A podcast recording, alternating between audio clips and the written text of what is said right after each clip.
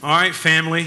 Um, I'm Jeremy, one of the pastors here at the Axis. We are in October, we will be three years old as a church, um, which means don't expect much, um, but do expect us to make much of Jesus and to love each other. Okay, so expect that. Uh, in today's world, that's a lot actually to expect, unfortunately, out of a church. So hopefully, God will help us as we continue to grow in what that is and how to do that well. All right. Um, We've been working our way through the book of John. Uh, we find ourselves in John chapter 13. So go ahead and turn there. Once you get to John 13, say, Got it. Just out loud when you get there. All right, couple. All right. Don't quit. All right. Anybody else? John 13? All right. Good. There you go. Strong. All right, as you're continuing maybe to find your place, hey, there we go. I like it. We're going to be looking at an eyewitness record of a man named John and his interactions with Jesus. That's what the book of John is. It's his, it's his first hand account of uh, his interactions with Jesus Christ. Okay? So here we are in John chapter 13, and we're going to be starting at the. Uh, at the end of the chapter, around verse 33, to set some context. Um, so I'm going to jump into this. I want to pray first. All right, let's pray and ask God to help us. Lord, um, we're needy and we have to have you work on our behalf to allow this to uh, work at the depths of our heart where it has to actually be to have it have any transforming power in our lives. So, Lord, would you cause this truth to go deep within our souls? Would you cause this word to resonate far beyond simple eardrums? Would, would it go to our souls and change us from within, even as we're reading it? God, do this for us. We're very needy. We have to have you do this in us. Lord, would you be made famous in the hearts of these people, including my own this morning? Jesus, we love you and we thank you. In your name I pray. Amen. Amen.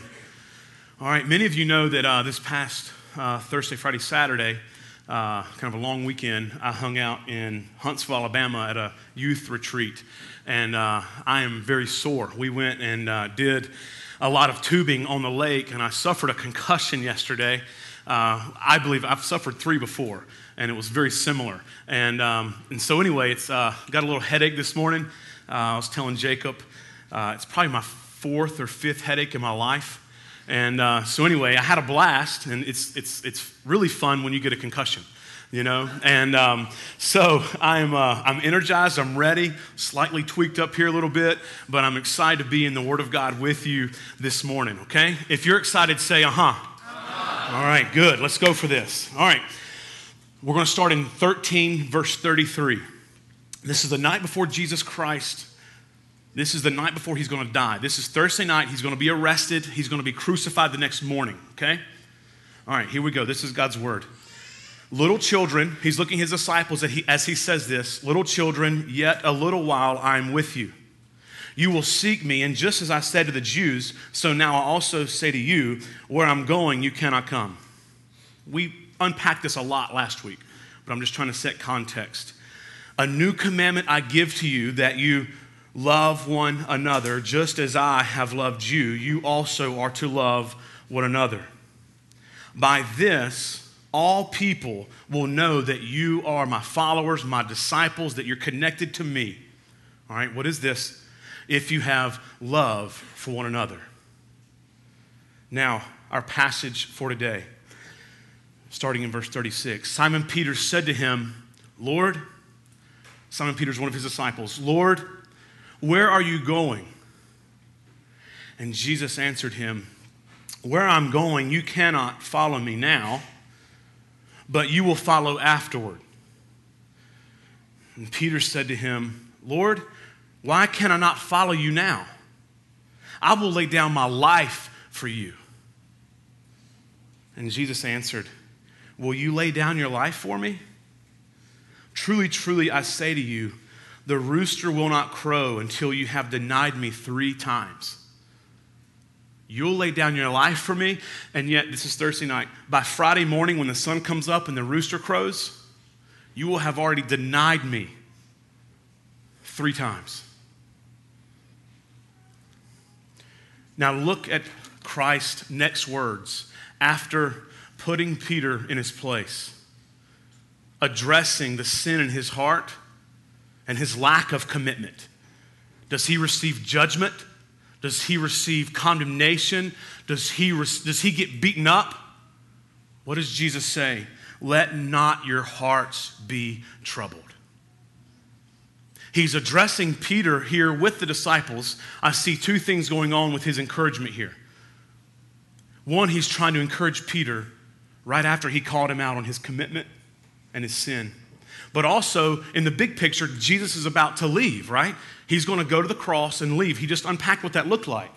So he's saying, Peter, in your sin, as well as me no longer being in the present like I am now in the flesh, don't let your hearts be troubled. I want to encourage you, he says, basically. Be encouraged. May your souls be strengthened. And then what's his next words? Believe in God, believe also in me, because Jesus is God. In the midst of Peter's sin and denial of Christ, Jesus offers this encouragement. I'm not loving you, Peter, because you're perfect. I'm loving you because I choose to. This is good news for us. Believe in God, believe also in me. If you've been around, this is week 44, I believe, week 44 in our series in John.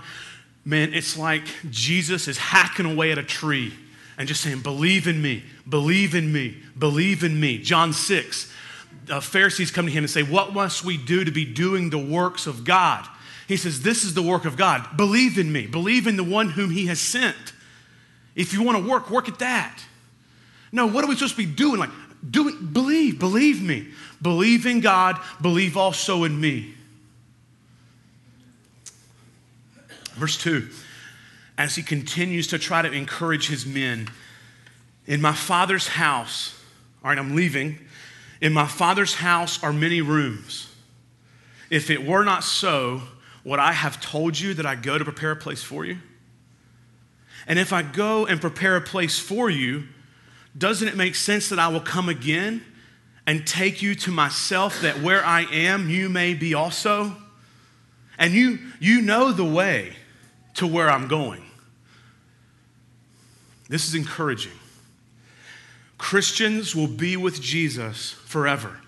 As I studied in Revelation 5, Revelations 21, and Revelation 7, of what it was like to be in the very presence of God around His throne, we learn there in the place that He's preparing for us. We learn there that heaven is a place where Jesus will shelter us with His presence. That is such safety. That is such refuge. That is what our soul longs for.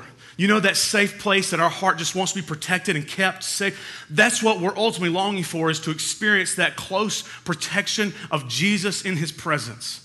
This is heaven. The, heaven is where we shall hunger no more or thirst anymore. Hunger is where the sun shall not strike us, nor any scorching heat. Heaven is where Jesus will be our shepherd. Heaven is where Jesus will guide us to springs, not just of water, but of living water, eternal life, eternal water where God will wipe away every tear from our eyes. No more crying, no more suffering. Heaven is where God will dwell with his people and we will see the very face of God. Heaven is the place where there will be no more death, there'll be no more mourning, there'll be no more pain. All the previous things have been passed away. And God says in Revelation 5 Behold, I'm making all things new. This is what we have to look forward to. This is what Christ is preparing for us even now. And, Christian, you've got a room waiting for you. You've got a place in heaven. That's the big idea with the Father because of what Christ has done. He's preparing for us an eternal home to be with Him in a very real place. If our existence now, here's the way I love to explain heaven in the simplest of terms if this is real, if our existence right now is real, you know, flesh, air, people, things, touch, thirst, eat, right? If this is real, heaven is very real. I like to talk of heaven uh, as in comparison to this existence being the fakest, cloudiest, phoniest existence that you and I will ever experience. Does that make sense? So, like, heaven is just super clear, it's super perfect, it's everything this is except perfect and, and some. So, this is fake compared to how perfect and real heaven will be. And Jesus will accomplish the needed task to make provision for us in heaven. He was encouraging his disciples with this. May this encourage us. He also sets up Thomas. Thomas is a very uh, realistic disciple. Even after, and we're going to learn this later in John, when Jesus died on the cross and beat death, he comes back from the grave, and Thomas hears about it, and he says, I'm not going to believe until I actually see the wounds and put my hand in his wounds. I'm just not going to buy into this. I have to see it first. That's why we call him Doubting Thomas, right? I think he's smart because he knew if he was going to bank his whole life on this fact, he wants to see it. Here you have Thomas, as God says, and you know the way. I've, I have, you know, I'm going to prepare my way for the Father. I'm going to be there. I'm going to bring you back again, and you know the way there. Thomas is like, hold up a second. Did I miss out on some teaching? Did I miss out on, on, on what you mean here? Because Thomas then asks in verse 5, Lord, we do not know where you're going. How can we know the way? That was just Jesus just T-balling this. He was just setting this up to flex, just to make himself famous. You ready for this? John 14, 6, and we're stopping here today. Jesus said to him, I am the way, I am the truth, I am the life. No one comes to the Father, speaking of God, except through me. Because Jesus is God. Jesus is the way because Jesus is God. Jesus is the truth because he is the God. Jesus is the life because he is the God. And Jesus has made a way when there was no other way. We just got finished singing this truth. Jesus made a way when there was no other way. I want you to hang out there with me this morning, okay? I want you to spend some time with me as we unpack what that means.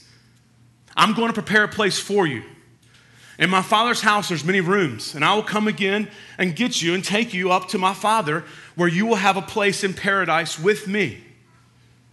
I've made the way. Are you ready to discover this way? Say, okay. Really? Are you ready? Say okay. okay. All right, let's do this. Consider first some truth of the good news of Jesus Christ and our need for Him. Consider a, passage of Scripture of what it's like to live outside of Christ, not connected to the life, not connected to the truth, not connected to the way. Ephesians 2:12 Remember that you were at that time, speaking of before Christ, before Christ saved you, you were at that time alienated or separated from Christ. That's a big deal. He's going to unpack what that looks like. Alienated from the commonwealth of Israel, the people of Israel, God's chosen people. You were aliens to God's chosen people and strangers to the covenants of promise. Covenants were established in order for man to be able to relate back to God again. And you were even strangers to the possibility of being connected back to God again. You were alienated, separated, removed from, strangers to the covenants of promise. And then perhaps our situation explained in its very worst terms outside of Christ. Having no what? Having no what? having no hope. Does that mean there's some hope? There's no hope. And without God in the world. If you're new to the conversation, that's a desperate place to be. That's a dangerous place to be. Lived out in its perfect form, in its most ultimate form, this defines the very essence of hell, where you experience existence outside of the presence of God, having no hope without God. Unpack a little bit further here, a little bit earlier in Ephesians chapter 2. And you were dead. You were what? Dead. You were dead in the trespasses and sins in which you once walked following the course of this world, following the prince of the power of the air, the spirit that is now at work in the sons of disobedience. Who's that talking about? Satan. We were dead, and if there was anything in us that moved as a dead man, we were following Satan. That is what it means to unpack no hope without God in the world. And this is how we this is how we all are. This is how we all were outside of Christ. If you don't start here, grace is not amazing, and life in Christ is not a big deal. But if you start out dead, hopeless, without God, strangers, alienated, grace is special. And God's action on our behalf is something to be celebrated. But if you start out that you're good enough, we'll get there. Okay. All right. Is now at work in the sons of disobedience, among whom we, who? We all. Does that mean some? Did it say some or it say all? It said all, right? Among whom we all once lived in the passions of our flesh. The flesh is always antithetical to the spirit, just to let you know that. Carrying out the desires of the body and the mind, and we were by nature, it was in our DNA to be children of wrath like the rest of mankind. That's our situation. Outside of Christ, this defines everyone.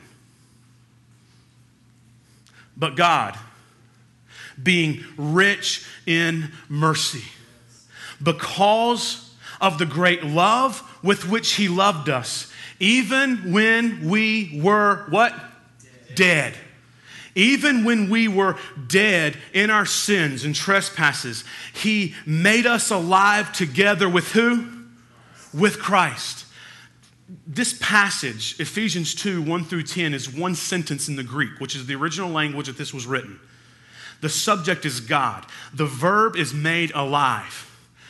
Because of God's great mercy and his love for us, God made us alive together with Christ. We were dead, now we are alive through Christ, because of Christ. This is why we make much of Jesus. Because it doesn't say because of our good works, because we went to church a lot, because we handed out bottles of water, dug wells, and bought toms. It doesn't say this. It says because of Christ, through Christ. Those things are good, but it's not going to save you. That's my point. He has made us alive together with Christ by grace. By grace, you have been saved. And he raised us up with him. I would encourage you, anytime you see in Christ or with Christ or in him or with him, circle in your Bible. That union with Christ is such a beautiful, beautiful, beautiful union. And it's what is so necessary for you to have hope of heaven, for you to have hope of your sins being forgiven.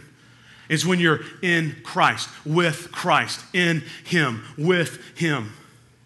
He, we were made alive together with Christ. By grace you have been saved, and raised us up with Him, and seated us with Him in the heavenly places in Christ Jesus, so that in the coming ages, and the, and the sense you get here in the original language is the age upon age upon age upon eon upon eon. It's like the waves of, a, of the ocean just keeps coming. That's the word picture that's provided here with us. That in the coming ages and ages and ages and ages, God might show us the immeasurable riches of His grace and kindness toward us in Christ Jesus. This is the wonderful news of our salvation. We had no way. Jesus made a way. God made a way through His Son, Jesus Christ. So much so that Jesus could stand there and not be a liar, and say, I am the truth. If he's lying, dismiss him. Walk away fast. He stands there and tells the truth. I am the truth. I am the way. I, I am. Through what I do with me, I make a way. Remember, we're dead. We're hopeless and we're helpless. And all our efforts are totally, completely, 100% insufficient. And there is a vast separation between us and God because of our sin, because our sin is ultimately against Him. There is no hope of, of, of us ever breaching that, of us ever crossing this divide that separates us from a perfect, meaningful relationship with God, which is what we long for. There's nothing we can do. All our efforts at restoring and reconciling our friendship and relationship with God always, every time, will fail. It's not through our efforts, it's through grace. This past spring, my family and I, we, uh, we went to Rock Island uh, State Park, southeast from here. And we went hiking through some of the hills of the state park, and we saw some waterfalls. We crossed a lot of water. And at times, I had on like some old tennis shoes. So I would just walk through the stuff, like, because I don't like feeling that stuff on my feet. I'd rather have shoes on. All right? And so my family were coming through with their good shoes on, and I would try to provide for them a dry rock that they could get traction on. Because you know, rock that's always under the water gets slippery, right? With algae. Say, I got you. I got you. Okay. All right. So I would provide for them dry stones that were just above the water and provide them a dry path across the water. And they would go through without getting wet. And I would hold their hand as they crossed. And we would do this. It's kind of like I was their shepherd or their guide, helping my little family, not little, we have four kids, helping my large family across this uh, body of water, this little waterfall there. Well, let's say that you and I wanted to take a trip to Togo, East Africa. All right? Let's say we were going to leave from the Alabama shores. We get to the shores of Alabama and we see these waves just coming in off the Gulf. And we know that to get to Togo, East Africa, on our own efforts, we would have to go down through the Gulf, around Florida, and then arrive at Togo, East Africa. We've got great plans. We've got awesome dreams of being there and hanging out. Good times. But we have to get there. So as we're talking through how we're going to do this, is there a helicopter, a plane, a boat? Like, how can we rig up something? I'm like, no, no, no, I got it. I got it. And I flash back, Rock Island. I've, I've crossed water with my rocks before. Okay. All right. So I go and I get four or five large stones and I put them in a wheelbarrow and I come up to the shore. I'm like, I got it. And you're like, uh, what? All right? I'm like, no, no, trust me, trust me. And I get out this big rock, as big as I can carry, okay? And I walk out, I wade out into the water, the waves are hitting me. And as soon as there's a break in the waves, I just chunk as far as I can. And whoop, a big spray comes off the top where the big rock dropped in. You're thinking, man, this guy's crazy. I walk back to my wheelbarrow. You're like, what? Are you, I got it, bro. Trust me. All right. I get the second one. I walk out there, same thing. And I throw it as hard and as far as I can. Mm-hmm. Big spray. I do this to the third rock, the fourth rock, and my last one. And I'm like, I come up to you, I'm like, all right, let's go to East Africa. That's not going to happen. You, you've lost something, right? The illustration is even absurd to even consider. It's almost insulting your intelligence that I would even tell such an illustration. But your odds of getting to Togo, East Africa, on my five rocks that I threw into the Gulf of Mexico is so much greater than your good works getting you into heaven. There is a divide that is massive. There is no way to make that relationship one again where there's peace between you and God, where the wrath that's towards your sin has been taken care of, except for Jesus Christ. There is no other way. Your, your attempts at good works, thinking that your things that you do, the people you hang out with, the stuff you don't listen to or don't watch, or stuff that you do watch or do listen to, or how fast you drive or don't drive, or, or what foods you choose not to eat as an exercise of holiness personally, no matter how many good works you do, no matter how many bad things you stay away from, and you thinking that's getting you to heaven is like taking a rock and throwing it into the Gulf of Mexico, thinking that you're going to build a bridge to East Africa. It's absurd. This is why we celebrate Jesus Christ. He made a way when there was absolutely, totally no hope, without God, nothing. Amen. At best, we're strangers and aliens. We're incapable. Do you expect a dead man to do much? You ever gone to a funeral and looked into the casket and said, Man, he's not smiling at me. What's going on? He's not even sitting up, he's still asleep. One, that'd be insulting. Okay, that would be, that'd be uh, very disrespectful. Two, you're crazy in the head if you think a dead person can do anything. They have no life.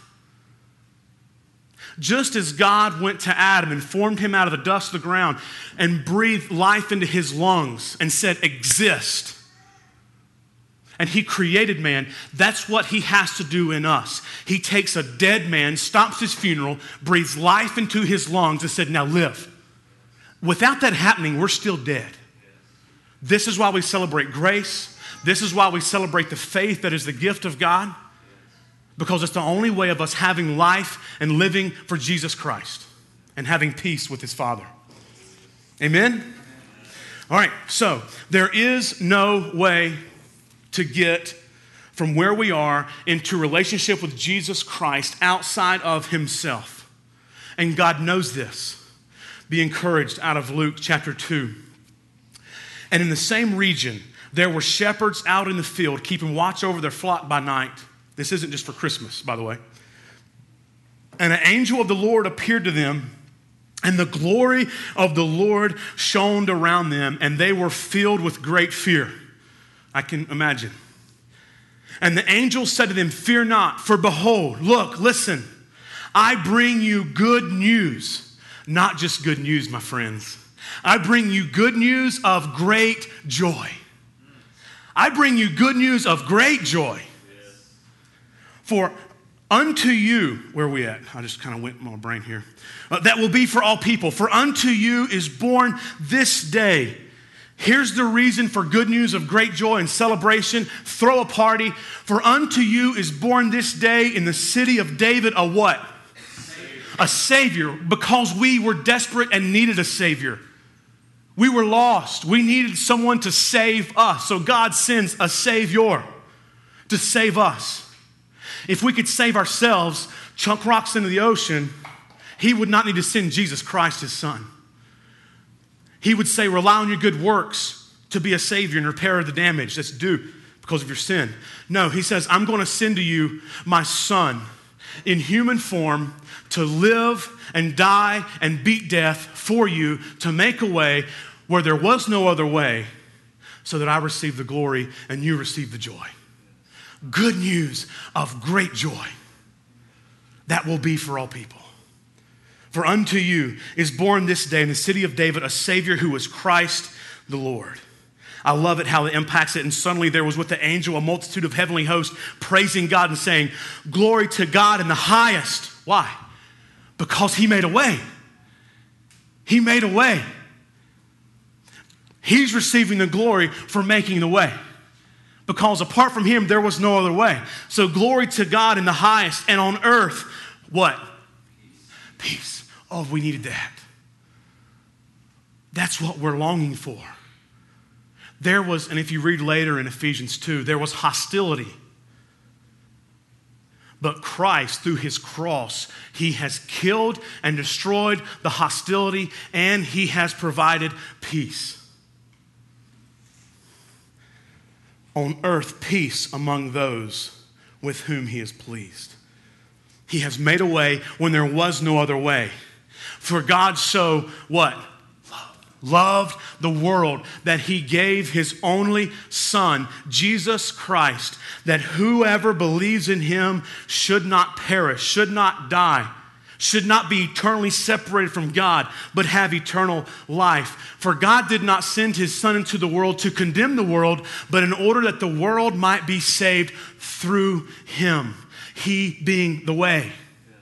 This is good news. This is why we celebrate Jesus. Are you with me? Say, uh huh. Okay, this is good news. we see that in Christ's life, that he lived it perfectly for us as our representative. Remember in Ephesians 2, 1 through 3, it said we were by nature children of wrath. We inherit that nature from our first representative, who is Adam, our first dad in the garden. When he sins, he was representing us. We have to someone, we have to have someone take our place in that type of thing. Jesus Christ comes and becomes our representative, living a perfect life in order to forgive and cancel out our sin that we had inherited by birth and that we had participated in by our own choice. So Jesus comes in. Here's how he makes the way. He comes into our world. He does not stand afar off. He comes into our world, lives perfectly, nails it, never sins, not one evil thought, nothing. Perfect love, amazing. Never messed up one time. So that your messed up life, my jacked up life, is now forgiven because he lived it perfectly. So Jesus Christ lived as our representative and he died as our substitute. Our, our sin required punishment. So God sent his son not just to live perfectly to cancel out our sin, but there's still wrath to the sin that we did commit. And so he bore the very wrath that was due our sin on the cross. The Bible calls this a very important term, propitiation, where he took all the weight and punishment of God's wrath on his own shoulders to where, to such an extent, that there is no more condemnation for those who are in Christ. No more shame, no more guilt, no more regret, no more remorse. Perfect slate. And this is true. This is why in heaven there's no tears, there's no suffering. Jesus Christ bore all that that is due because of our sin. This is why we celebrate him, because he was man enough to take responsibility for our jacked up life and live perfectly, and he died the death that we deserve, and he was man enough to beat death. So that now, as long as we're in him and with him, in Christ and with Christ, we've been made justified because of his actions for us. And this justification is a big Bible word, learn it. It basically means this just as if you've never sinned and just as if you've always obeyed. It's as if you live perfectly. So now, when God looks at you, someone who is in Christ, we call them Christians, okay? Someone who is in Christ, a Christ follower, there's nothing you can do to disappoint God. That's liberating, that's empowering. Jesus Christ earned it for you. If God had teeth and a smile and a face, like I can imagine anyway, he would never be able to take the dimples off his face from grinning ear to ear over who you are if you're in Christ. Because he looks at you just like he did his son in John 1. This is my beloved son in whom I'm well pleased. This is my beloved daughter in whom I'm well pleased. You see that same terminology even in Luke 8, uh, 2, 14 there that we just read. Glory to God in the highest, and on earth peace among those with whom he is pleased. This is my beloved Son in whom I'm well pleased because he's perfect. And if you're in Christ, you've been made perfect. This is the good news of the gospel because there's only one, there's only one stipulation for you to be able to make it in heaven. You gotta be perfect. You're made that way through Christ. Here's my prayer for you today, and I'm finished. Let's go ahead and pray. I love you guys.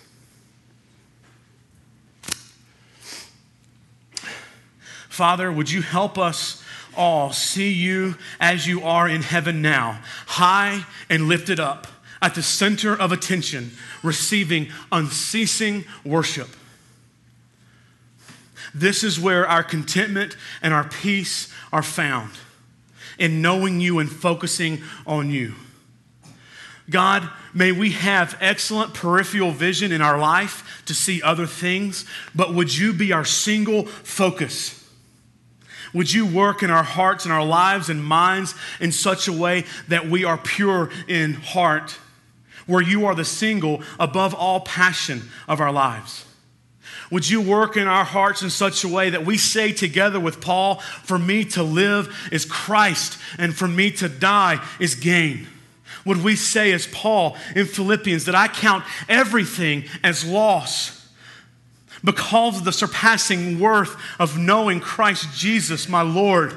For his sake, I had suffered the loss of all things and count them as rubbish in order that I might gain Jesus Christ.